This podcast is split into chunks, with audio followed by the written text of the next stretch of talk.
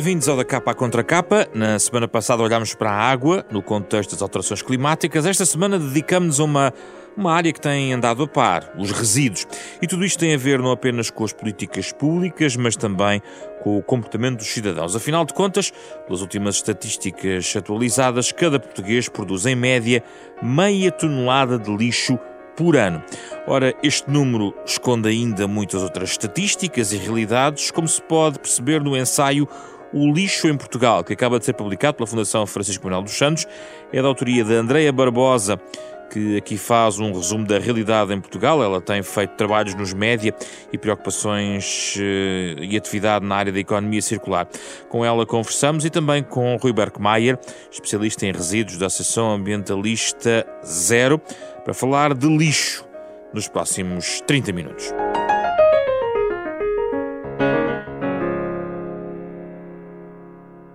Muito obrigado pela vossa presença, Andreia e Rui. Andreia, começo por si, em relação ao livro. Uh, na hierarquia dos resíduos, o melhor é evitar produzir lixo. Certo. Uh, os portugueses produzem, na média, em termos uh, europeus, produzem a mais, sendo que depois eu sei que as estatísticas podem ser lidas de uma forma mais fina, porque uma coisa é uh, os, uh, quando fazemos o cálculo por, por, por, habitante, mas depois temos, podemos ver se isso é resíduos urbanos ou não, uh, em termos de, do, do que o consumidor no fundo produz. Mas na média, estamos na média ou somos grandes produtores de lixo? Uh, eu diria que estamos acima da média. Eu não, não, consigo confirmar isto assim, mas nós não somos, não, não, não fazemos pouco lixo. Se olhamos, por exemplo, para a vizinha Espanha, fazemos mais. Não há muita razão para isso, quando, quando sabemos que normalmente o, a produção de resíduos acompanha uh, o produto interno bruto, eles têm um PIB superior ao nosso e estão a conseguir diminuir o, a produção de resíduos por habitante. Mas uh, se formos um bocadinho ao pormenor, há aqui várias questões. Uma isso. é temos aquilo que são resíduos domésticos e os outros resíduos de, das atividades económicas. Um, Normalmente, quando nos comparamos com os outros países, estamos a falar só de resíduos domésticos, os tais resíduos urbanos, ah, porque depois depende muito daquilo que é o perfil económico de cada país. Então, se há setores muito fortes de mineração, por exemplo, eles vão ter ah, uma produção enorme nessa, nesse campo, que vai aumentar depois o, o o peso total dos, dos resíduos se olharmos para a totalidade e, portanto, se calhar, assim, mais comparável são os números de resíduos urbanos, aquilo que produzimos nas, nas nossas casas enquanto indivíduos. E aí poderemos, aí em vez de estarmos a falar de 500 e tal quilos de resíduos uh, urbanos uh, uh, por português, podemos estar a falar de 300? Sim, isso é, é importante salientar porque nós não medimos uh, todos os resíduos da mesma forma. Digamos, os, estes números de, dos tais resíduos urbani, urbanos não são diretamente comparáveis entre países. Nós aqui em Portugal uh, temos uma categoria resíduos urbanos que engloba também não apenas o, os resíduos que saem das nossas casas, consumidores, de resíduos domésticos, mas também aquilo que se chama os equiparados, ou que são considerados semelhantes do mesmo género, mas que são resíduos de, de pequenos comércios, dos restaurantes, dos cafés, e isso tudo é contabilizado e, portanto, quando dizemos que produzimos 512 quilos por ano por habitante, uh, na realidade, se quisermos ser, ser mais rigorosos, Sim. temos que eliminar aquilo que é a parte do, do comércio e serviços. Mas no livro pode ler-se que os resíduos urbanos são um terço dos resíduos? Mas uh, Andréia diz que acredita que os, os não urbanos estão estimados por baixo. Sim. O que é que está a falhar nesta estatística? Sim, efetivamente. Uh, eu acho que, é, uma, é uma conclusão legítima, uh, porque há aqui, portanto, uh, se olharmos então para, para um ano determinado, que já não sei que foi o, o ano de referência que usei no livro, mas o, os 2018, urbanos são, são efetivamente um, um terço da totalidade. Um, mas, se olharmos para uh, aquilo que são as estatísticas europeias, temos um, um rácio uh, diferente entre urbanos e não urbanos, em que os, os, urbanos representam uma quantidade ainda menor da totalidade dos resíduos. Uh, especificamente, aquilo que também sabemos de números uh, europeus é que os resíduos de construção e demolição normalmente representam 35% à volta disso do peso geral Quando nós olhamos para as contas que nós portugueses produzimos, temos um número da ordem dos 16%. E sabemos que há muito desse resíduo que, que efetivamente não está a ser contabilizado. E portanto esta a, a, a falha a falha a, a, falta de coerência entre os nossos números e os números europeus estará a explicação estará no domínio da, da construção da e demolição Uh, Rui, uh, a mesma questão, os, uh, nós produzimos lixo em média com a União Europeia, tirando esta questão do, dos resíduos de construção, que aliás poderemos falar a seguir, ou podemos já falar, há mais alguma discrepância que pode aqui ser identificada? Eu penso que é o livro da, da André tá, é muito técnico. que é bom, é bom, é técnico e ao mesmo tempo didático, é as duas coisas que é importante. Uh, não entrando demasiados por nós técnicos, no entanto, não deixa de ter uma base com números, que é, que é fundamental para nós podermos discutir este tema. E, não, e estes aspectos que foram referidos são todos importantes. Nós temos, de facto, uh, classificações de resíduos diferentes entre os países. Por exemplo, em Portugal, nós, uh, daqui para a frente, digamos, pessoa, ou, ou diria que só a partir de produtores de mais de 1.100 litros é que vão, vão ser enquadrados nos resíduos, talvez não urbanos. Portanto, até 1.100 litros hoje em dia é o que as câmaras têm de recolher. Mas aí inclui, de facto, o comércio, a pequena restauração e por aí fora. E, portanto, nós temos esse problema. Como é óbvio, Uh, no caso dos resíduos com ação de demolição, é evidente que há uma, há uma subdeclaração, digamos assim. Há muitos resíduos que não são declarados.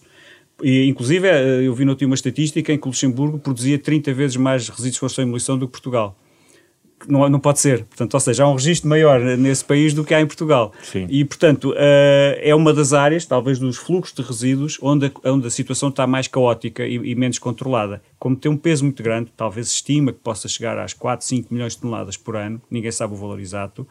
Uh, de facto, há aqui muitos resíduos que não são contabilizados. E não se resolve por regulamentação, por legislação e por monitorização e fiscalização? Nós estamos em Portugal. Não sei se já respondi à pergunta. Há duas palavras que não funcionam em Portugal, portanto, inicialmente, e a principal é a fiscalização. Portanto, nós temos de ter fiscalização a posteriori, isto quero dizer. Nós temos de ter mecanismos de fiscalização a montante. Portanto, criar sistemas onde, onde se consiga controlar logo a gestão dos resíduos a montante. Foi criada uma coisa bastante interessante, que foi as EGARs, portanto, as, as, as, guias de acompanhamento dos resíduos. Portanto, quando se, quando se, transporta, quando se movimenta o resíduo, quando se trata o resíduo, ele tem de ser acompanhado de um registro. Antigamente era em papel, agora é um registro eletrónico, é EGAR, Guia de Acompanhamento de Resíduos. E isso permite já cruzar muita informação. Nós fizemos um estudo na Zero sobre as lamas das ETAs, portanto, as estações de tratamento de águas residuais, e verificámos de facto que elas uh, desapareciam, entravam usando essas EGAs, entravam no, no, nas estações de, de armazenamento temporário, metade das lamas entravam em armazenamento temporário, depois não aparecia destino final. Mas isto remete-nos para uma fatalidade, que em Portugal não é possível uh, fazer esse tipo de organização. Não, é perfeitamente possível. Então, estamos em Portugal, é porque parece que há uma fatalidade que é impossível controlar este tipo de mecanismo. Não, não, eu não diria isso. Vamos lá ver, por exemplo, os resíduos urbanos hoje em dia já houve uma evolução muito grande na qualidade da gestão desses resíduos. E, portanto, e mesmo dos números, antigamente é preciso ver que tínhamos lixeiras por todo o país, agora temos unidades de tratamento de resíduos, não funcionam a 100%, a reciclagem está muito fraquinha, por aí fora. Agora, o que tem havido é, na, na nossa perspectiva, uma degradação do sistema de controle da gestão dos resíduos em Portugal. E, o, e nós claramente uh, uh, identificamos a Agência Portuguesa do Ambiente como responsável. Eu se há 10 anos me dissessem, ou alguém do Ministério do Ambiente dissessem, alguém do Ministério do Ambiente, que nós estaríamos hoje o pior, o pior país da Europa a recolher resíduos elétricos e eletrónicos, portanto, restos de computadores, frigoríficos e por aí fora, ninguém ia acreditar. O facto é que as coisas andaram muito para trás. Andaram muito para trás a nível do controle, a nível da, digamos, de uma certa qualidade do trabalho e, e, se formos ver, por exemplo, um dos problemas que temos com muitos fluxos de resíduos, digo, por exemplo, os óleos de fritar, nós não conseguimos saber hoje, os óleos de fritar eh, batatas fritas, chamados óleos alimentares usados, Sim. no jargão, uh, nós não conseguimos saber quanto é que é produzido, nem para onde é que vai. Porque exatamente a Agência Portuguesa do Ambiente, a APA, não consegue controlar essa informação. E tivemos dois anos, ou quase três, onde não houve dados sobre o movimento transfronteiriço de resíduos, portanto, os resíduos exportados e importados. Nós não temos dados, por exemplo, não há dados sobre os resíduos não perigosos que são produzidos nos hospitais. Só temos sobre os perigosos. E eles ainda são uma. Portanto, é uma, uma vasta gama de resíduos sobre os quais não há informação. E o que a Andrea disse é dos piores é a questão dos resíduos de construção e demolição, portanto, dos entulhos das obras. E de facto era importante que a Agência Portuguesa do Ambiente, de uma vez por todas, melhorasse. É possível, mas estamos em Portugal, por isso é quer dizer que não é fácil, é mas é possível. De, é uma questão de recursos humanos, Rui. E de vontade política. É as duas coisas. Recursos humanos, claramente. É preciso ver quando havia o Instituto dos Resíduos a, a, gestão dos resíduos e a autoridade, digamos, do Estado sobre a gestão dos resíduos tinham um, um, um nível, digamos, um reconhecimento diferente que tem hoje os resíduos neste momento estão diluídos no meio das funções da Agência Portuguesa do Ambiente. E, portanto, perderam, não digo dignidade, mas a importância, o relevo que deviam ter, porque os resíduos são fundamentais e a sua boa gestão e prevenção uh, é fundamental. E eu penso que a Agência Portuguesa do Ambiente está com grandes dificuldades em dar resposta. As razões são múltiplas. Mas, enfim, uh, é um desafio grande para este, para este, para este novo ministro, que está um ano já no cargo. A seguir, à, à, digamos, à produção vem a reutilização. E o que é que fazemos em relação à reutilização em Portugal, André? Bom, uh, vamos atrás daquilo que a União Europeia nos vai impondo e realmente a reutilização agora está, está a começar a receber atenção e, portanto, está na agenda também. Portanto, nós, uh, supostamente, a partir deste ano, temos que uh, saber o que é que é reutilizado. Temos que saber mais qualquer coisa daquilo que é mais ou menos o, nada que sabemos sobre as práticas de reutilização e as, e as quantidades que, que passam por aí. Hum. Uh, a reutilização não, não se aplica a tudo, mas aplica-se a, a, muita coisa, uh, a, a, muitos tipos de materiais. Uh, por exemplo, no caso de equipamentos elétricos e eletrónicos, é, é, interessante tentar aferir as práticas de reutilização que já são uh, que já existem à volta desse tipo de materiais, os textos, por exemplo, o, o mobiliário, e depois uh, também podemos olhar para, digamos, universos diferentes uh, de reutilização, como por exemplo uh, as embalagens. Fazemos muito pouca reutilização de embalagens, mas queremos forçar uh, os nossos processos logísticos a, integrar essa forma de funcionar. uma confusão da comunicação entre reutilização e reciclagem? bom, o que não é de estranhar, porque nós falávamos sempre uh, numa meta conjunta e numa operação conjunta que é a preparação para a reutilização e reciclagem. Tinha assim este nome, são coisas muito diferentes, mas sempre foram tratadas da, da mesma forma e, na prática, o que se mede com, com, essa, com esse número é reciclagem, porque nós não conseguimos até, até agora monitorizar essas práticas de reutilização no final. Uh, e, essa, e, essa, e essa dimensão nos remete-nos também para uma questão cultural do, do consumidor ou a legislação pode ir mais longe, obrigando mais uma vez à questão de, uh, do cumprimento forçado de, de metas? Hum, a, reutilização implica uh, que, que, existam estruturas, que existam lugares e maneiras de fazer que disponibilizem certos bens para essa tal reutilização. Uh, por exemplo, no caso dos textos, que é uma coisa fácil de reutilizar, no, no fundo é a melhor solução para uma peça de roupa que ainda está utilizável, a, a, melhor solução, muito melhor do que a reciclagem, porque não implica processamento nenhum e, e portanto, permite poupar energia, poupar recursos prolongando o ciclo de vida da, da, dita peça de roupa, a reutilização. Mas reutilizamos é, pouco, não é? Sim, a reutilização é uma excelente estratégia para aquilo que está em medida de ser reutilizado, mas hum, durante muito tempo as pessoas torciam o nariz à ideia de roupa, roupa usada é para pobres. Pronto, esta questão cultural uh, existe, mas vai coexistindo com uma atitude também muito diferente de começar uh, a, olhar para a roupa usada já quase como uma nova trend, isto vai-se verificando um bocadinho. É, é, um setor que eu agora tenho estado a, a estudar um pouco e, e, portanto, culturalmente isso também ajuda bastante. Uh, de repente abre-se a porta à reutilização porque, afinal, até está na moda. Durante quanto tempo, não sei. Mas uh, essas transformações culturais são, são fundamentais, mas mais do que isso, depois também têm que ser suportadas por novos processos logísticos de, de recolha, de reparação que, é uma economia circular, na verdade, na verdadeira acessão do povo. Exato. Uh, Rui, o que é que vale realmente a reutilização? Vale em que sentido? Vale no sentido, uh, no conjunto da hierarquia dos, uh, dos, dos, resíduos e daquilo que fazemos, face a outras. Uh, olha, já falámos aqui da, da, da prevenção, mas tendo tido foco muito, por exemplo, à reciclagem, parece que saltámos a questão da reutilização. Ah, nós, de facto, quando começou a política de gestão de resíduos urbanos, urbanos principalmente em Portugal, depois na qual se, se seguiram políticas para setores específicos de resíduos, hospitalares, industriais e por aí fora, e depois os fluxos de resíduos muito específicos, pneus, pilhas e por aí fora, hum, na altura o que se transmitia nas escolas era a política dos três R's, que entretanto apareceu os 4 R's, os 5 R's, reduzir, reutilizar e reciclar. Portanto, reciclar Exatamente. quando não, ao que não se conseguir reduzir uh, e, nem, nem reutilizar. E portanto, mas infelizmente a, prevenção, portanto, que é a redução, um, não teve um desenvolvimento grande, porque de facto nós vivemos num, numa economia muito do usar e deitar fora, consumo acelerado, e portanto, em que os, as pressões de, das, grandes marcas, das grandes empresas, são muito fortes sobre os governos e, portanto, impedem, ou têm impedido até agora, uh, o desenvolvimento de políticas visando a prevenção e a reutilização. Uh, e isso é, é, é, notório, por exemplo, nos equipamentos elétricos eletrónicos, onde existe de facto um o tempo de vida é muito curto desses equipamentos, depois não há peças para, para substituir, eles são muito, há quem diga, há, há, estudos eventualmente que apontam para cá, eles são desenhados já para aguentarem pouco tempo de vida, isso de facto é um, é um peso enorme no planeta, é, um, é uma pegada ecológica brutal que, que estamos agora, iremos pagar a fatura. Isso é uma já, responsabilidade já... do lado da indústria, não é? Ah. Se eu compro um telefone que fica obsoleto ao fim de X tempo, ou um aparelho qualquer, Uh, eu pouco posso fazer a não ser bem que compro aquilo, mas sei que aquilo não vai durar tanto tempo. O consumidor é sempre o último, o elo mais fraco da, da cadeia, não é? Portanto, o consumidor é um bocado forçado. É evidente que o consumidor, através das associações de ambiente, associações de consumidores, trabalho da comunicação social, pode sempre falar e, e pressionar os governos. Eles também fazem alguma coisa também por pressão dos cidadãos mas os lobbies da, da, das, das, indústrias e da, do setor da, produção industrial é muito forte e tem sido muito forte até agora.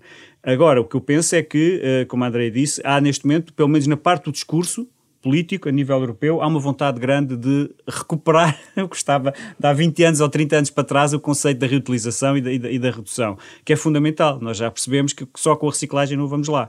E, portanto, e mesmo a reciclagem é um aproveitamento menos racional ou menos, eh, digamos, eh, eficiente no recurso, que é um objeto. E é? entrando aí, vou só meter aqui uma estatística pelo meio, também tem que ser, na questão da preparação para a reutilização e reciclagem, nós estamos numa tendência de, eh, de crescimento, não é?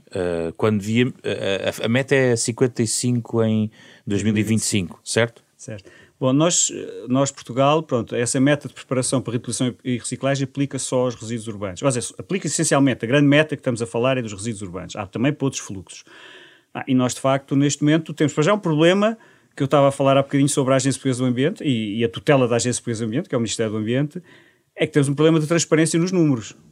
Os números, de facto, são, não é o tema mais engraçado, mas é eu importante. Estou a citar o INE. Exatamente. Neste, aqui. O, okay. o, os números são, se formos consultar a página, da, o site da Agência Portuguesa do Ambiente, temos lá dois números diferentes. Temos o número da reciclagem em quantidades, portanto, sabemos que dos resíduos em 2020, se não me engano é o ano que estou a referir, 2021. 2021. Pronto, 2021, 14% dos resíduos urbanos foram reciclados via multimaterial, ou seja, a parte do papel, plástico, metal, vidro e por aí fora. 7% foi os resíduos orgânicos, os restos de comida, os restos de jardim. Portanto, 7 mais 14 dá 21. Eu sei. Aí é, é zero que teve essa posição. A, a Agência Portuguesa do Ambiente disse que não era verdade. Uh, falou nos 32% em Portugal, que é o número do INE. E aqui, uh, entre um e outro. Uh... Não, não, a questão aqui é uma questão de, de, de, escola primária. É que vamos lá ver. Se nós, se nós enviarmos para aterro, ver se não me engano nos números, se reciclarmos 33%, estou aqui a escrever, 33%. 56 para aterro, 19 para incineração, são números da APA, mais 2% para outras valorizações, isto dá quase 110%. Portanto, esses 33% nunca serão reais. É, como é que eles chegam lá? Isto é uma questão muito técnica, não quero... É, em é 2015, um 2015 no, plano, no plano dos resíduos urbanos, foi definido que todo o resíduo orgânico que entrasse em unidades de tratamento, o chamado tratamento mecânico e biológico, mesmo que não fosse reciclado, era contabilizado como reciclado. O que é mais engraçado é que este resíduo essas unidades têm uma eficiência, umas mais que outras, e portanto nunca é de 100%. Portanto, não vamos considerar 100% nesses tratamentos mecânicos e biológicos. Não tem, infelizmente, se tivesse era muito bom, mas não tem. E, portanto, há um, há um, rejeitado que sempre vai para aterro. Só que esse rejeitado é engraçado. É contabilizado nos resíduos que vão para aterro e é contabilizado como reciclado. E o mais engraçado, vai para aterro e paga ao Estado a chamada taxa de gestão de resíduos por ter ido para aterro. No entanto, com este esquema que, que o Ministério do Ambiente criou em 2015 e daqui para a frente seguiu sempre, consegue ter sol na eira e chuva no nabal, ou seja, consegue ter a receita do resíduo que vai para aterro, que é uma taxa que, que, que os municípios têm de pagar, e ao mesmo tempo contabilizar esse resíduo como reciclado. Portanto, não é sério. E o INE, no fundo, vai atrás dos dados que a APA dá. Nós já questionámos o Ministério do Ambiente e a resposta, de facto, não é aceitável, porque não é possível que que, que, os resíduos que não são reciclados, que vão para aterro, estejam a ser contabilizados como aterro. E estamos a falar de resíduos orgânicos que vão parar a aterro. Já lá vamos à questão dos resíduos orgânicos e do aterro. Um, o que é que a pandemia jogou nisto, Andreia? Um, nós, por exemplo, fizemos cair este, esta percentagem de preparação para reutilização e reciclagem por causa da pandemia. E a, a, a dado, dado ponto no livro, a Andréia sugere uh, um adicional também no lixo produzido em Portugal, de entre 18 e 54 mil toneladas, uh, entre o início da pandemia e o final de 2021. Uh, embora o Rui tenha dito aqui que não há muitas estatísticas rigorosas sobre, por exemplo, resíduos hospitalares. Certo, certo. Um, sobre a pandemia, uh, efetivamente, durante uns tempos, que eu não sei dizer exatamente quantos, uh, um, a atividade de gestão de resíduos foi afetada. E, e houve paragens nas unidades de triagem e muito, muito lixo recolhido era Sim, eu já não sei, não, dizer, não sei dizer quanto tempo, mas era recolhido e enviado diretamente para incineração ou aterro, porque se considerava uh, problemático né, no contexto sanitário estar a fazer aquele tratamento de triagem. Isso uh, teve consequências nos números dos, dos anos em que essa paragem ou diferença de serviços ocorreu. Mas eu diria que em relação à pandemia, o que acabou por ser mais interessante analisar foi o facto de uh, apesar de estarmos a viver de uma forma muito diferente e não irmos a restaurantes e ficarmos imenso em casa, etc., no final, isso, uh, se compararmos a produção per capita de resíduos uh, nesse, nesse ano de pandemia, ela ficou mais ou menos ali a, bat, a, bater com o ano anterior. É verdade. Mas, de, quer dizer, mas Como é que isto se explica? deixámos de fazer imensas coisas, mas fizemos outras. Uh, e, e, portanto, no fundo, o nosso, o nosso consumo transformou-se, mas não diminuiu. Mas em vez de irmos tanto a restaurantes, tínhamos mais dinheiro disponível para gastar noutras coisas, porque os restaurantes estavam fechados, então uh, comprámos mais gadgets, e isso significa mais viagens de pacotes uh, entregues em casa, uh, resíduos de embalagens, plásticos, wrappings e cartões, por exemplo, e portanto produzimos mais de outro tipo de resíduos por via da alteração do, da tipologia do consumo. Hum, curioso. E em relação ao lixo orgânico, que acho que é a altura de falarmos sobre isto, um, 40% do nosso lixo urbano é orgânico e há aqui o desafio de uh, separarmos ainda mais entre o, aquele chamado lixo indiferenciado e estes lixo orgânico, biorresíduos. Uh, o Rui vai corrigir-me se eu estiver a dizer uhum. alguma sigla errada. Certíssimo. Mas a questão é: este é o mesmo um desafio que tem que ser agarrado, certo, André? Certo, certo, certo. E porquê é que tem que ser agarrado? Bom, por muitas razões. Primeiro, é um tipo de uh, resíduo que representa imenso peso e, e em, em, termos de percentagem, é aquilo que principalmente eh, produzimos uh, nas nossas casas é lixo orgânico. E, portanto, se uh, o conseguirmos de alguma forma retirar dos, dos, sistemas de gestão, estamos a aliviar um bocado aqueles processos e uh, a evitar que, sobretudo, vá parar a aterro uma coisa que pode muito bem ser aplicada noutros contextos e que deve ser.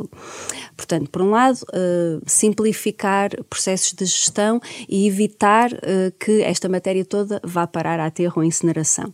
E depois é que isto é, é uma matéria preciosa, sobretudo no, no contexto português. Uh, é uh, a partir daqui, e misturando depois estes resíduos uh, de, de, preparação de alimentos e restos de comida com outros resíduos orgânicos, verdes, etc., que se pode produzir composto, que é uma coisa maravilhosa para a atividade agrícola, sendo que um, Portugal tem um tipo de, de, solos e de clima que faz com que a matéria orgânica, em geral presente nos solos, sobretudo a sul, seja muito baixa. E, Isso. portanto, a, a agricultura precisa disto. A, a, nossa paisagem, os nossos ecossistemas precisam de matéria orgânica. Então, Se nós próximo, conseguirmos, de alguma forma, fazer esta. Exato. É pegar, é, dividir o nosso caixote cinzento uhum. uh, em dois, digamos assim, separando os uh, restos de comida por um lado e, no fundo, dividindo esse, esse caixote cinzento. É isto na prática?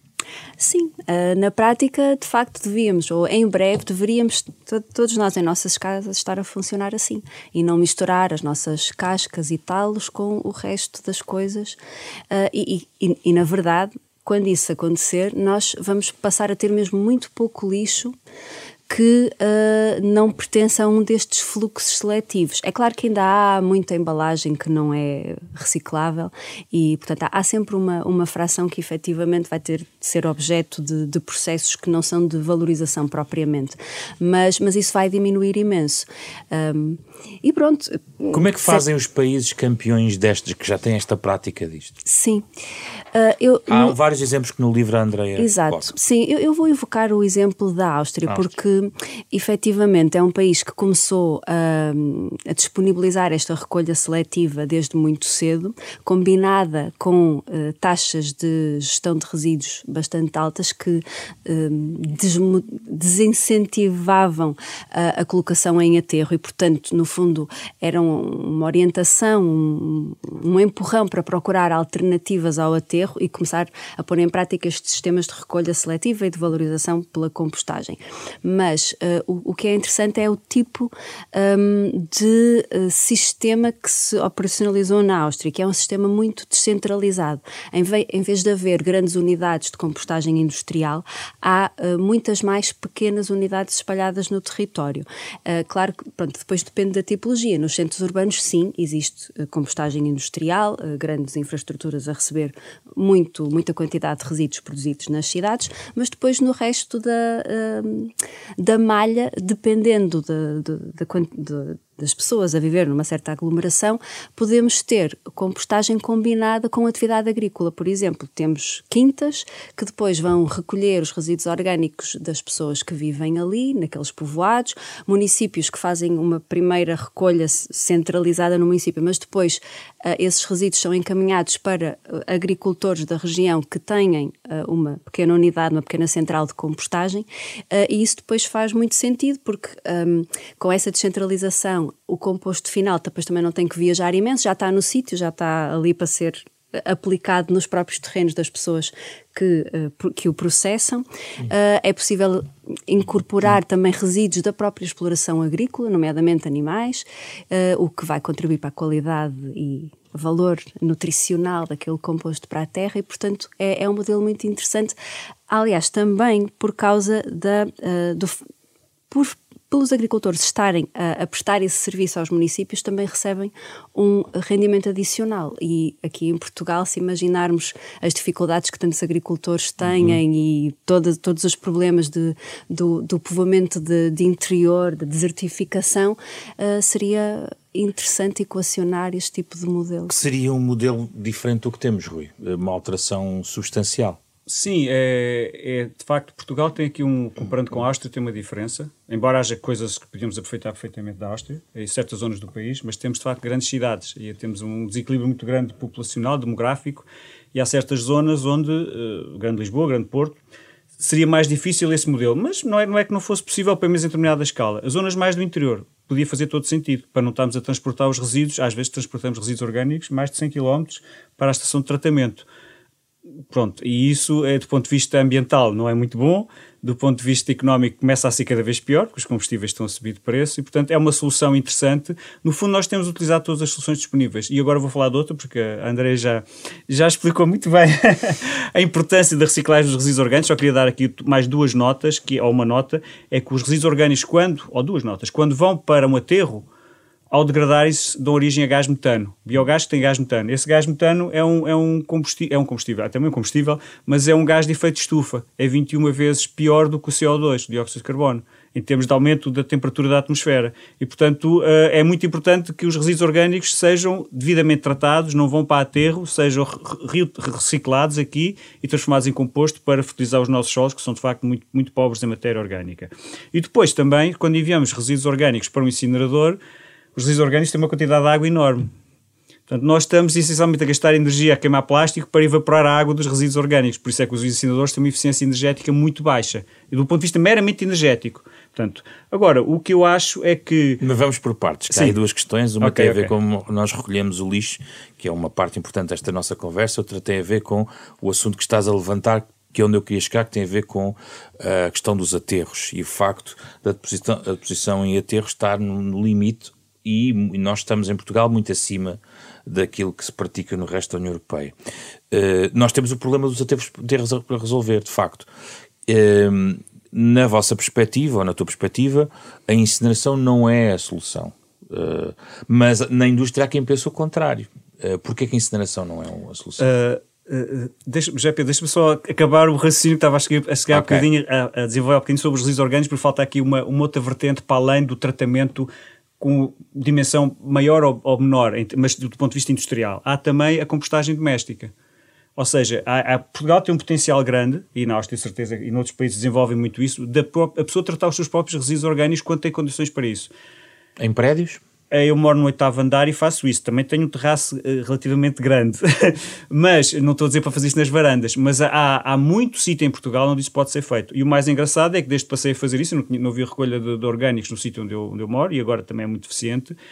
Bah, e aquilo de facto foi, foi uma, uma revolução. O lixo parecia que desapareceu. Porque quando a gente começa a tratar e a separar os resíduos orgânicos, de um momento para o outro parece-me afinal não há lixo. Porque, no fundo, mesmo as embalagens, que algumas têm dificuldades em ser recicladas, não é, não é tanto assim. Eu aqui discordo um bocadinho da André, porque, do, do modo geral, todas as embalagens podem ser recicladas. Podem ter uma reciclagem menos nobre. Por exemplo, no caso dos plásticos, podem ir para os plásticos mistos, que é uma reciclagem menos nobre, mas que é possível de reciclar. Portanto, não é por aí. Qualquer embalagem, hoje em dia, pode ser reciclada. Pode valer mais ou menos. Uma garrafa de plástico vale mais do que um plástico misturado, que tem um mini tem outras coisas. Portanto, diria que é, é, há aqui muitas, muitas vertentes e Portugal tem um potencial enorme na compostagem doméstica e depois tem uma, uma vantagem muito importante da compostagem doméstica. É quando nós tratamos o nosso lixo, nós é uma, não só tratamos o lixo, a Câmara deixa de fazer a despesa da recolha, do tratamento, que também é caro, e o cidadão que separa o resíduo orgânico separa o resto. Pá. Se separa o resíduo orgânico, as cascas de batata e vai fazer o resto. Bom. Já estás a misturar os dois assuntos que eu, eu disse que é, são de facto os dois assuntos. Mas deixa-me só voltar à questão dos aterros. okay. A questão dos aterros e a questão da incineração como resolver a equação. No fundo, é porque é que tu excluís, ou os ambientalistas excluem a incineração. Bom, primeiro, primeiro ponto, os, os ambientalistas não excluem a incineração. Pronto, então. isso, é, isso é um mito que existe. Nós não queremos. Mito histórico. É um mito histórico, sim. Nós não queremos. De outras é, batalhas, é, Exatamente. Nós não queremos é capacidade sedentária ou sobrecapacidade de ensina, nos ensinadores, que é o que tem acontecido em Portugal. Nós temos quatro exemplos em Portugal e o próximo, eventualmente, se não conseguimos parar aquele projeto, será na, em São Miguel. Portanto, há um, também um projeto do incinerador em São Miguel.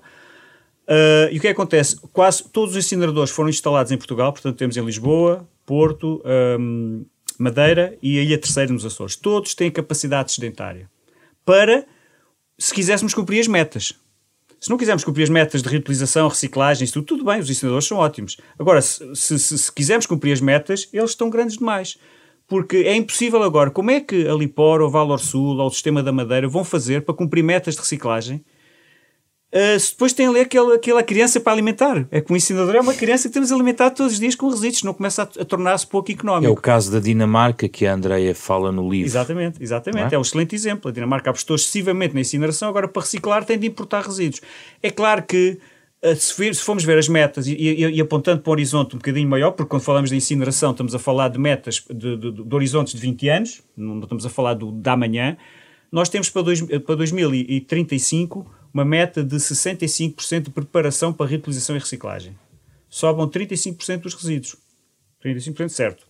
Nós, alguns irão para aterro. Nós já temos 20% de já temos 20% de, de, de incineração no país. Portanto, ou seja, a margem de aumentar a incineração, se quisermos cumprir as metas, é se quisermos cumprir as metas, volto a frisar, é quase nula.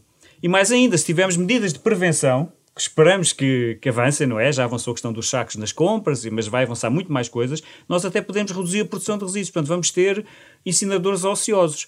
O que é que nós achamos? Por exemplo, no caso de Portugal continental, nós achamos que o, toda a zona da Grande Lisboa, e quando digo Grande Lisboa é, é incluindo a margem sul, a zona onde eu moro, portanto, na, na Setúbal e por aí fora, Almada, toda essa zona, que produz muitos resíduos também, Uh, e a zona depois também da de, de, trato ao lixo. Ou seja, se, se, a Valor Sul, que é na zona de Lisboa, cumprisse as metas de reciclagem, a trato ao lixo é a mesma coisa, que é Cascais, Oeiras, Sintra e Mafra. E a zona de, da margem sul, portanto, se cumprisse as metas que estão no, no, nas diretivas comunitárias, e, e, e, se, se, as zonas das, das, grandes metrópoles não cumprirem as metas, não, não vai ser, uh, digamos, Beja ou Évora que vai cumprir as metas por essas, por essas cidades, não é? Portanto, se cumprirem as metas, essas três áreas uh, o incinerador da Vala Sul chega para tratar os resíduos que sobram, se cumprirem as metas. E, portanto, a questão aqui é cumprir as metas. E, e o que acontece muito, a nossa divergência nestes, nestes fóruns, quando se discute a questão da incineração, é que as pessoas assumem quem está eh, neste momento, a indústria não é bem indústria, são as autarquias, são, são é, governantes, é muita gente assumem que não vamos cumprir metas, ou seja, que as metas não são para cumprir.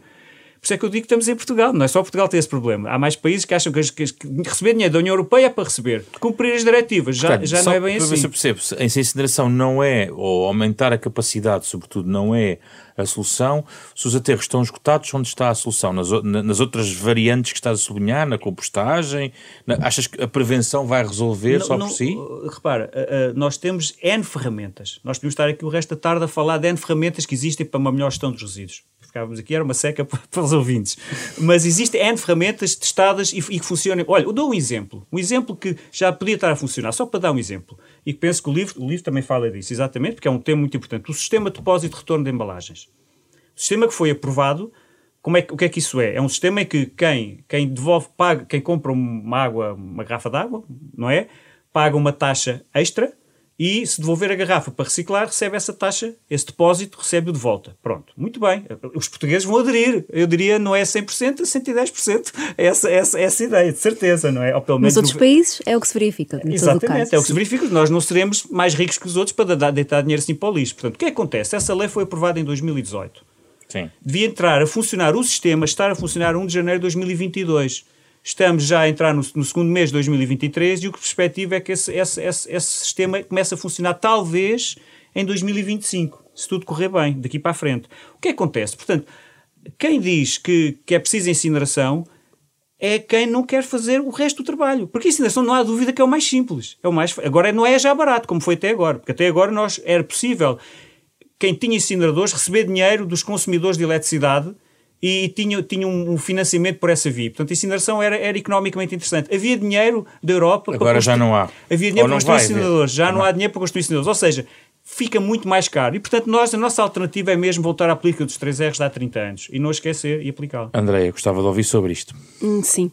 Sim, pronto, esta questão da incineração eu tentei fazer assim um, um mix das várias opiniões e dos argumentos e contra-argumentos. Uh, mas uh, um, um, argumento forte é este de que, uh, por um lado, estamos a colocar em aterro quase taxas na ordem dos perto dos 60% nos últimos anos. E temos também falhado uh, a capacidade de aumentar as taxas de recolha seletiva, que andam ali nos 20% também há vários anos.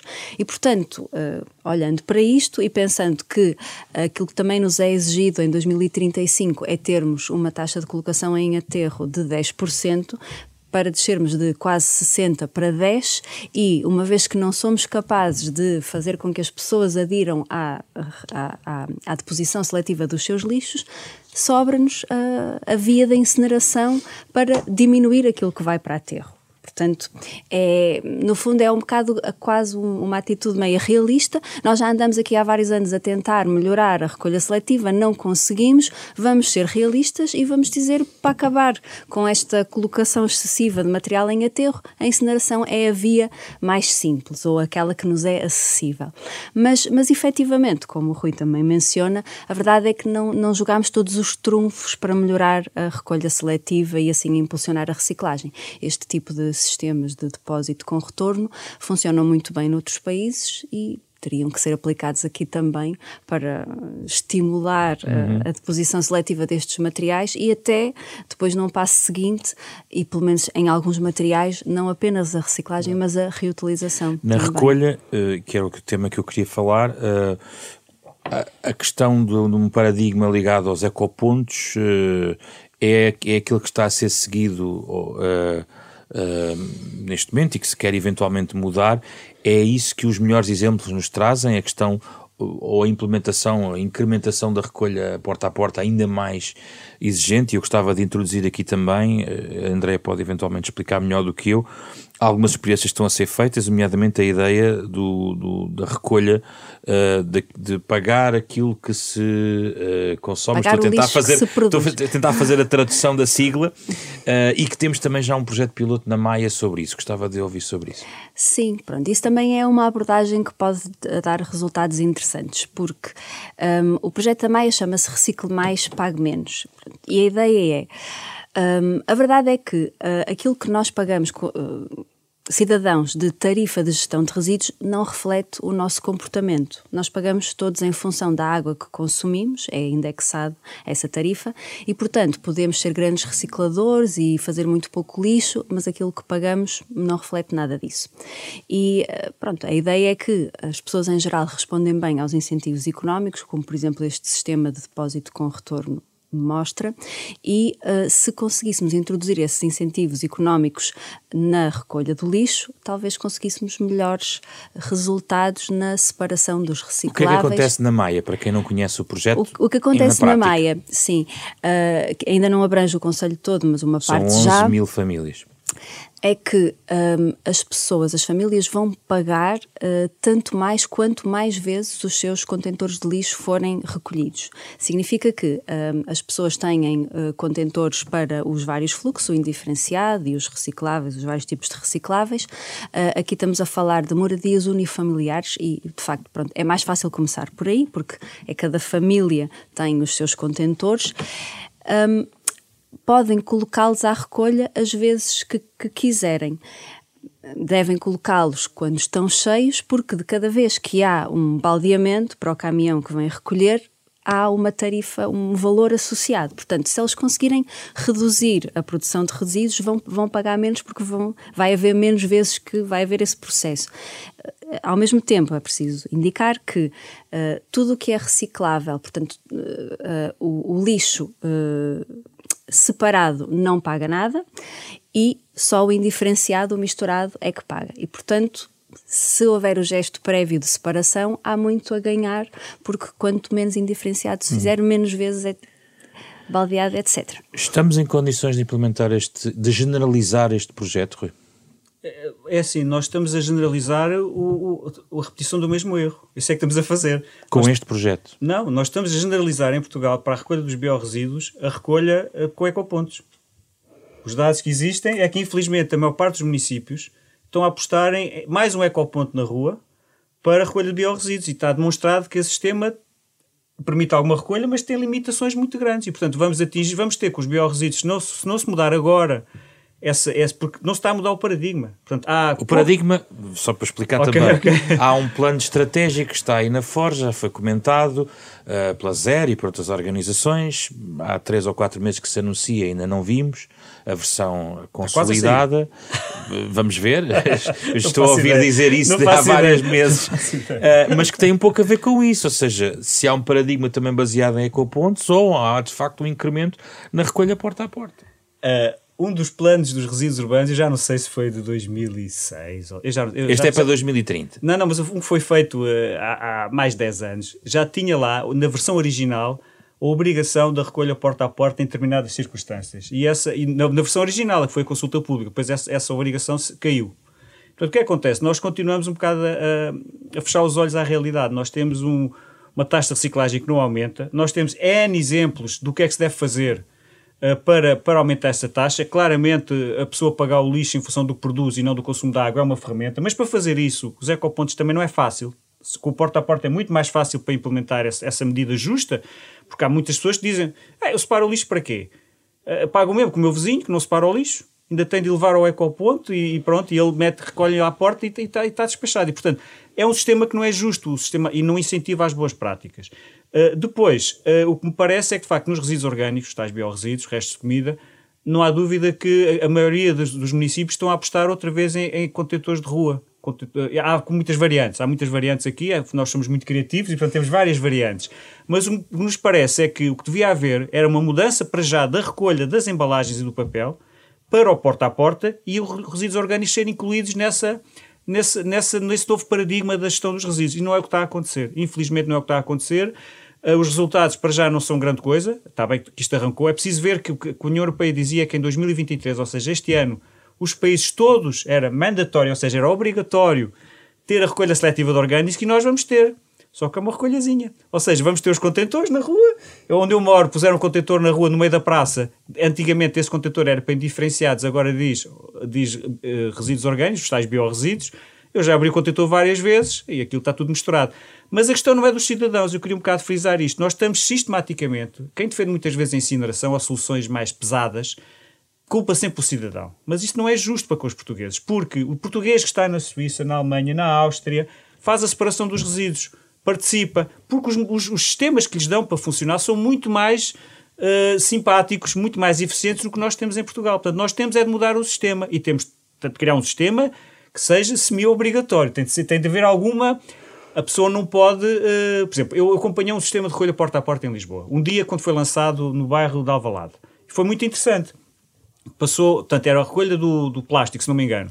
E alguém se enganou portanto, e pôs, a, pôs à porta o contentor do papel. Portanto, aquele dia era do plástico e a pessoa pôs o papel. E, e passou o caminhão do lixo da Câmara de Lisboa e não recolheram, porque estava, estava errado e puseram uma etiqueta a dizer ups, enganei-me no dia da recolha do, do, lixo. Então puseram lá outra vez o código, ou seja, os di, o, calendário da recolha dos resíduos. Isto é uma comunicação espetacular para com o cidadão. Estava-se no fim da rua, o caminhão já não podia recuar. E então a senhora em como eu me esqueço, eu estava no caminhão a ver a situação, a senhora em robe eh, veio à porta, ah, podem levar que eu. Viu que não tinham recolhido, era o primeiro dia da recolha, portanto era um, dia importante para quem separava o lixo, não é? é? Para quem separava o lixo era um dia importante. E então a senhora chamou, e lá veio uma técnica da Câmara, que foi ela, porque o camionista não podia fazer isso, foi ela pescar o contentor do, neste caso, do, do plástico e do, das embalagens, foi descarregado, devolveu, aquela senhora nunca mais vai esquecer. Agora, pôr um, um ecoponto, às vezes a 200, 300 metros de casa, muitas vezes completamente cheio e mal gerido, isto é convidar as pessoas a não participarem. E depois, como, como pagam o mesmo, separando ou não separando, é evidente que o resultado só pode ser o que temos tido. Nos resíduos temos imenso medo que aconteça a mesma coisa. Estamos a entrar na questão da taxa de gestão de resíduos. Uh, desacoplar da fatura da água, por aí fora. Neste momento, as autarquias vão... Uh, estão muito preocupadas com o aumento da taxa, não é? Uh, taxa Uh, eu não tenho, podem-me corrigir os dados, mas 25 são euros 25 agora. euros em 2023, passará para 30 euros em 2024, é. em 2025 para 35 euros por tonelada. Uh, e isto, dizem as autarquias, começa a tornar-se incomportável. Uh, José Pedro, é assim, as autarquias às vezes cansam. Pronto, eu também já tenho alguma idade, posso dizer destas coisas. Cansam, porque nós estamos fartos de pedir às autarquias para fazerem uma coisa extremamente importante. As autarquias, todos os anos, só as do sistema da EGF, da empresa de Alfemedo, mas a nível nacional, uma estimativa, elas perdem 35 milhões de euros com os custos da recolha e triagem de resíduos. E perdem porquê? Perdem porque as entidades que são responsáveis por financiar uh, essa recolha e triagem, ou seja, quem coloca as embalagens no mercado, que depois paga esse dinheiro às entidades gestoras, tipo Sociedade Ponto Verde. Responsabilidade alargada, alargada do, do, produtor. Ou seja, quem coloca um produto no mercado é responsável, no caso das embalagens, por financiar uh, quando ele, o, os custos da sua recolha e tratamento quando ele chega ao fim de vida. Portanto, uma garrafa de água, por exemplo. O que, é que acontece? Uh, a entidade reguladora de águas e resíduos, a ERSAR, já todos os anos faz um relatório e diz que uh, são milhões de euros, pela nossa estimativa, eles são 20, 20, 20 milhões de euros por ano, só para 60% das autarquias, com as outras 40% estimamos que sejam 35 milhões de euros de déficit do que, do que as entidades gestoras das embalagens pagam às autarquias pelos custos da recolha mas não vemos as autarquias a reclamar disto, só reclamam da TGR. Quando a TGR é um mecanismo justo, porque só paga quem não recicla. Se reciclarem, não pagam TGR. Se eles só pagam se enviarem para aterro ou para incinerar. Portanto, não percebemos sequer que as autarquias não querem reciclar também. Portanto, o que as autarquias deviam fazer, a Associação eh, Nacional de Municípios, o que devia fazer era pedir ao, ao Ministro do Ambiente e ao, ao, ao seu Ministro. Afinal, nós perdemos todos os anos mais de 30 milhões de euros com este sistema de responsabilidade alargada do produtor, mas o que é que se passa? Infelizmente não fazem isso, porque muitas vezes a política do ambiente é uma política hum, ponto, menor e, não, e, de, e um bocado às vezes até demagógica. Lamento ter de dizer isto, mas é. As questões de fundo é a sustentabilidade, e não vamos ter muito tempo a falar nisso, a sustentabilidade não. do modelo, modelo económico da gestão dos resíduos. E todas as, as, as componentes económicas tendem a empurrar para o que nos interessa. Quando nós temos modelos económicos que empurram para o que não nos interessa, como é este caso, em que quem mais reciclar mais dinheiro perde, nunca mais vamos reciclar. E isto só o Ministério do Ambiente é que pode alterar, mas tem que ter força política dentro do governo, o que às vezes o Ministério do Ambiente não tem. Andréia, sua perspectiva sobre isto? Sim, é, esta questão é realmente complicada. Eu tentei, uh, na, nas, nas, entrevistas que fui fazendo, também, por exemplo, com a Sociedade de Ponto Verde, uh, confrontei-os com esta ideia de que, afinal, se calhar as, as, o valor que era pago para financiar esta recolha seletiva não era suficiente para garantir uma boa gestão. Eles dizem que, bom, nós pagamos aquilo que nos dizem que custa, só que os, os municípios aparentemente não fazem bem as contas e, e, portanto, estão a perder dinheiro com, com esta gestão. Portanto, definitivamente há, há, aqui qualquer coisa que não funciona bem e que valeria a pena, pronto, fazer. A ERSAR falava numa contabilidade mais analítica, realmente dentro dos municípios, para perceberem o que, que aquilo realmente lhes custa. Só que aparentemente também uh, os municípios preferem investir receitas de outras coisas na recolha do lixo porque é muito impopular o aumentar da, da tarifa ao cidadão e, portanto, há, aparentemente há cidadãos que Pode estão, a, que estão a, atentos. a travar o PERSU. É, peço desculpa, mas, mas só, só, é que isto é um bocado pescadinho de rabo da boca. Quer dizer, os municípios não, não reclamam o dinheiro que lhes, que lhes, que lhes está a ser uh, sonegado pelas entidades gestoras. E depois também não aumentou a tarifa para não, para não penalizar as pessoas. Quer dizer, isto é tudo, é tudo a jogar para o mesmo lado. Por isso é que eu digo, os modelos económicos de gestão de resíduos estão, estão de pés para o ar. Estão de pernas para o ar, assim é que é. Porque, exatamente, aliás, só dá mais um exemplo. Essa taxa de gestão de resíduos é o que se paga por quantidade de resíduos, por tonelada de resíduo colocado em aterro. Mas a taxa de gestão de resíduos também serve para outra coisa. Serve para penalizar as tais entidades gestoras da responsabilidade alargada do produtor, a Sociedade Ponto Verde, o Eletron, do Elétrico e Eletrónico e por aí fora, por não cumprimento de metas. Essa taxa Se formos falar no não cumprimento de metas de, do eletrónico, Pronto, temos no... um problema sério. Sim, mas isso é um belo exemplo, porque o que acontece? A taxa de gestão de resíduos por tonelada de incumprimento é uh, eh, 30% da taxa de gestão de resíduos de colocado em aterro, ou seja, é 7,5 euros. Recolher e tratar uma tonelada de, de equipamento elétrico eletrónico custa dezenas, se não centenas de euros.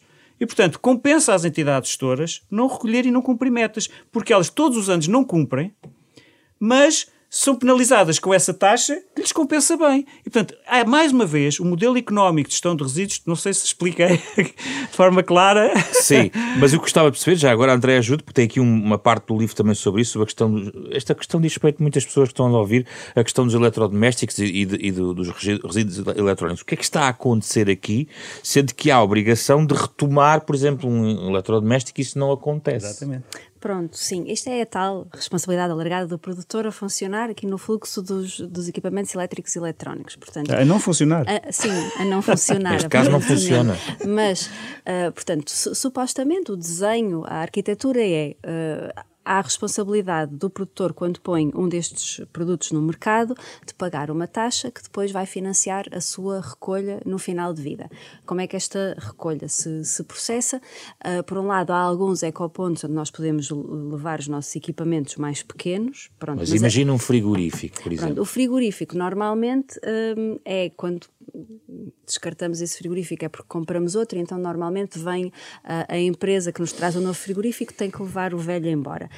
Uh, em teoria, as coisas deviam funcionar assim, só que dentro deste tipo de resíduos há aqui outras variáveis, que é estes, estes resíduos contêm metais e alguns metais preciosos, e isto pode ser de. Pronto, tem um valor económico e, portanto, há alguns atores de fora deste sistema que de alguma forma desviam estes materiais para recuperar os, os metais com mais valor, que depois podem ser vendidos, e, e portanto, fazer-se assim algum dinheiro retirando estes equipamentos do, do tal sistema, uh, com consequências que podem ser graves, porque muitos destes equipamentos uh, contêm estes gases é? refrigerantes que têm um poder de, de, efeito de estufa muitíssimo grande e muito superior ao metano, nomeadamente, uh, e que depois, se o equipamento não for corretamente processado, escapam para a atmosfera, para além de outros materiais que depois, se abandonados na natureza, como às vezes nós vimos, também são altamente contaminantes. Já que estamos em matéria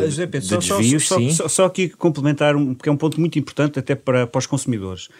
A lei diz, taxativamente, quem vende um equipamento elétrico eletrónico e entrega na casa do, do consumidor é obrigada, a empresa que vende é obrigada a recolher o equipamento. Um frigorífico, a empresa que vende não é, não é uma, uma tendência, é uma obrigação legal. Eu compro um frigorífico e se tenho um velho, quem, quem levou o frigorífico novo é obrigado a levar o velho e não só levar. É, o problema depois é aí. Às vezes até levam. Levar e entregar. Mas depois ele não chega. Entregar na, no destino correto. O que acontece? A distribuição em Portugal não está a cumprir a lei. Só 30% dos frigoríficos são recolhidos. Ou seja, 70%, e, e, e, alguns deles até pelo canal das câmaras. Portanto, a, a, a distribuição nem sequer 30% está a cumprir. Portanto, é uma ilegalidade gritante que mais me percebe que eu falo da fiscalização, não é? Sim em que as, as, as, entidades ambientais, autoridades ambientais, não estão, estão, a fechar os olhos, ou seja, estão a fazer um favor enorme à distribuição. Mas nós não pagamos ao Ministério do Ambiente para fazer favores à distribuição. Fazemos para proteger o ambiente. Fala-se do clima. Só as emissões de gases dos frigoríficos que não foram recolhidos, os tais 70%, equivalem a, viagem, a uma viagem a Lisboa e Porto, ida e volta, de 2,6 milhões de automóveis, os gases emitidos por esses automóveis. Portanto, isto é perfeitamente criminoso em termos ambientais e fala-se tanto do clima e das alterações climáticas e parece que afinal não se pode fazer nada. E eu devo dizer que começa a ser confrangedor e de facto e começa a ser uh, já nem sei como qualificar a atitude do Ministério do Ambiente quanto a esta questão dos frigoríficos. A coisa mais fácil de controlar é o destino dos frigoríficos. Quer dizer, é facílimo. É fácil saber quem entrega frigoríficos numa empresa que vai triturar, são os mais fracos. É fácil saber isso. É fácil ver eh, sucateiros que têm frigoríficos porque eles estão lá, vê-se lá o, a chapa do. Não se faz porque não se quer, mas, eh, mas como eu digo, a fiscalização a posterior é sempre difícil. O que nós defendemos é uma fiscalização de 4 ou 5 empresas grandes de distribuição. São 4 ou 5 só. Ela disse que essas 4 ou 5 são servidas por quase uma única empresa que faz essa recolha, entrega e recolha. Hum. Só que a recolha depois vai para, para, e pronto, é uma ilegalidade gritante que de facto não é a lei que tem de ser alterada, ela hum. tem de ser aplicada. Vamos acelerar, estamos quase no fim. André, fala aqui numa atividade criminosa estimulada pela reciclagem, que é o roubo dos catalisadores automóveis, que está nas notícias constantemente. Sim. Quer explicar-nos? Sim. Pronto, isto é, é, um bocado um efeito perverso, porque uh, muitos dos, dos, materiais que constituem o nosso lixo de facto não, não têm valor, mas no campo dos metais isso é muito diferente. E então, nos catalisadores, há três metais que são muito valiosos. E é por isso que um, é muito bom que se, que se reciclem estas coisas, que se aproveitem estes materiais e se voltem a incorporar na, na produção uh, de, de objetos, mas um, ao mesmo tempo, uh, o, o, catalisador, porque não é que eu perceba muito de carros, mas aparentemente é possível chegar ao catalisador indo para baixo do carro, portanto está, está acessível. A venda dos metais é, é tão interessante, um, esses tais três metais, que uh, o furto de catalisadores, como também se observa, por exemplo, o roubo de, de, cabos de cobre para, para vender, porque é um metal com valor. Então, sobretudo quando a economia vai pior e mais, há mais dificuldades, pode haver ali uma tentação de, de fazer isso, porque a, a retoma desses, uh, desses materiais é, é muito interessante. Há, há outro ponto do livro livro que também não posso deixar de perguntar, que tem a ver com os negócios do lixo. Dá-me ideia que André, eh, na exposição que faz, tenta, no fundo, tentar desmontar e perceber se faz sentido esta ideia de que o lixo é uma fonte de grande negócio. Eu também tenho ouvido falar nesta conversa aqui de muito dinheiro envolvido. Há ou não grandes negócios no lixo? Há grandes empresas no negócio do lixo. Há uma grande empresas. empresa que é identificada aqui, que é a Motengil. Sim, efetivamente. Pronto, a, EGF, também o, o Rui falou, uh, que é responsável por mais, mais ou menos 60% da, da recolha, recolha bom, de, dos gestão, recicláveis, mas da, da gestão, do, dos sistemas de gestão, uh, pertence à Motengil e, portanto, efetivamente, há aqui uma presença forte e sim, Uh, isto é interessante do ponto de vista do negócio, até porque isto é um serviço público, tem que ser assegurado e, e, portanto, há aqui quase uma renda. O negócio está garantido. É preciso tratar daquele lixo. Mas, ao mesmo tempo, eh, eu, há, há um bocado a perspectiva daquela pessoa desconfiada eh, relativamente, por exemplo, à reciclagem e que também aponta esta ideia como uma razão para não separar o lixo, que é eu vou agora separar o meu lixo, depois eles vão vender aquilo, ganham dinheiro e eu não ganho nada. Há um bocado aquela ideia que ah, se, se, estão a recolher é porque há negociatas, e, mas eu não estou envolvido e, portanto, não, não quero colaborar. Mas eh, aí é que realmente eu acho que, que é mesmo um mito, porque os materiais em geral uh, não são interessantes. Há, há, estes esforços todos que fazemos de, de, reciclagem, de recolha seletiva para potenciar a reciclagem, são super importantes. É muito importante exigir dos produtores uh, os meios financeiros para, para alavancar isto tudo, mas e, e vai funcionando. Mas se compararmos com o barato que ainda é comprar materiais virgens, isto não tem interesse nenhum. E, eh, e pronto, mais uma disfuncionalidade, não é? Por fim, Rui, apenas um exemplo prático de como a nova transição energética também tem aqui uns resíduos para tratar. Há aqui uns exemplos que a Andrea traz no livro. Desde logo os carros elétricos e os resíduos associados a este paradigma, mas até, inclusivamente, não tinha pensado nisto, as torres de aço dos primeiros aerogeradores uh, que também uh, vão parar à cirurgia nacional, mas calhar poderia ser tratado de outra forma. Já agora gostava de ouvir, para, para fechar, sobre estes resíduos dos novos negócios de economia eh, de, de transição. Bom, é, vai haver, vai haver, porque são novas, são novas tecnologias, novas aplicações. Eu, eu a parte dos aerogeradores não tenho acompanhado tanto, mas a parte das baterias de, de automóveis, eu acho que esse para já não é um problema. Não é um problema porque as baterias que já não servem para um automóvel podem servir para, como acumuladores numa instalação numa casa de uma pessoa, num sistema de, de, de produção de, de, energia fotovoltaica, por exemplo, e, portanto, eh, e dão para vários anos. A própria entidade gestora dos veículos em fim de vida, a Valorcar, no seu edifício, tem uma central fotovoltaica feita com baterias que, que chegaram ao fim de vida para utilização automóvel. No entanto, elas ainda têm capacidade de, de armazenar eletricidade para um consumo de, um prédio, de uma casa, e portanto é evidente que há um momento em que chega ao fim de vida, e todos estes são novos, são novos produtos que muitos deles, muitos deles, como quase todos, aliás, infelizmente, não são desenhados a pensar no seu, no seu fim de vida, muito menos na sua reutilização. E precisam de muitos metais, não é? E precisam de muitos metais e muitas vezes eles não aparecem. Agora, o problema também acontece aí, voltando aos equipamentos eletrónicos, peço desculpa, porque vai haver agora uma audição no Parlamento sobre esse tema, porque de facto nós estamos o último país da Europa a, a tratar resíduos elétricos e eletrónicos, conseguimos chegar lá. Foi, foi, foi difícil, mas conseguimos. Uh, e de facto o Parlamento está extremamente preocupado com isso. E nos elétricos eletrónicos não há dúvida que há muitos materiais que, se os resíduos forem bem geridos, uh, devidamente encaminhados, podem ser reaproveitados. O problema é que Uh, muitas empresas que apanham a sucata e, e fa que fazem estes desvios depois só aproveitam a parte fácil, a parte difícil não aproveitam e nós vamos perdendo recursos, as tais terras raras, uma série de, de, de metais que, que, estão a desaparecer do planeta e que vão, vão limitar muito a nossa atividade económica, ou pelo menos como a conhecemos hoje. Rui Berkmeier, André Barbosa, foi um gosto falar convosco sobre o lixo em Portugal, deste novo ensaio agora publicado também na coleção da Fundação Francisco Manuel dos Santos, parceira da Renascença, neste programa, da capa à contra capa, todas as semanas, com estes debates, cuja versão integral está em podcast, nas plataformas digitais e nos sites da Renascença e da Fundação Francisco Manuel dos Santos. O genérico original deste programa é do pianista Mário Lajinha. Esta semana, o programa com Carlos Vermelho, André Peralta, Ana Marta Domingos e José Pedro Frazão. Na próxima semana, mais um livro em debate.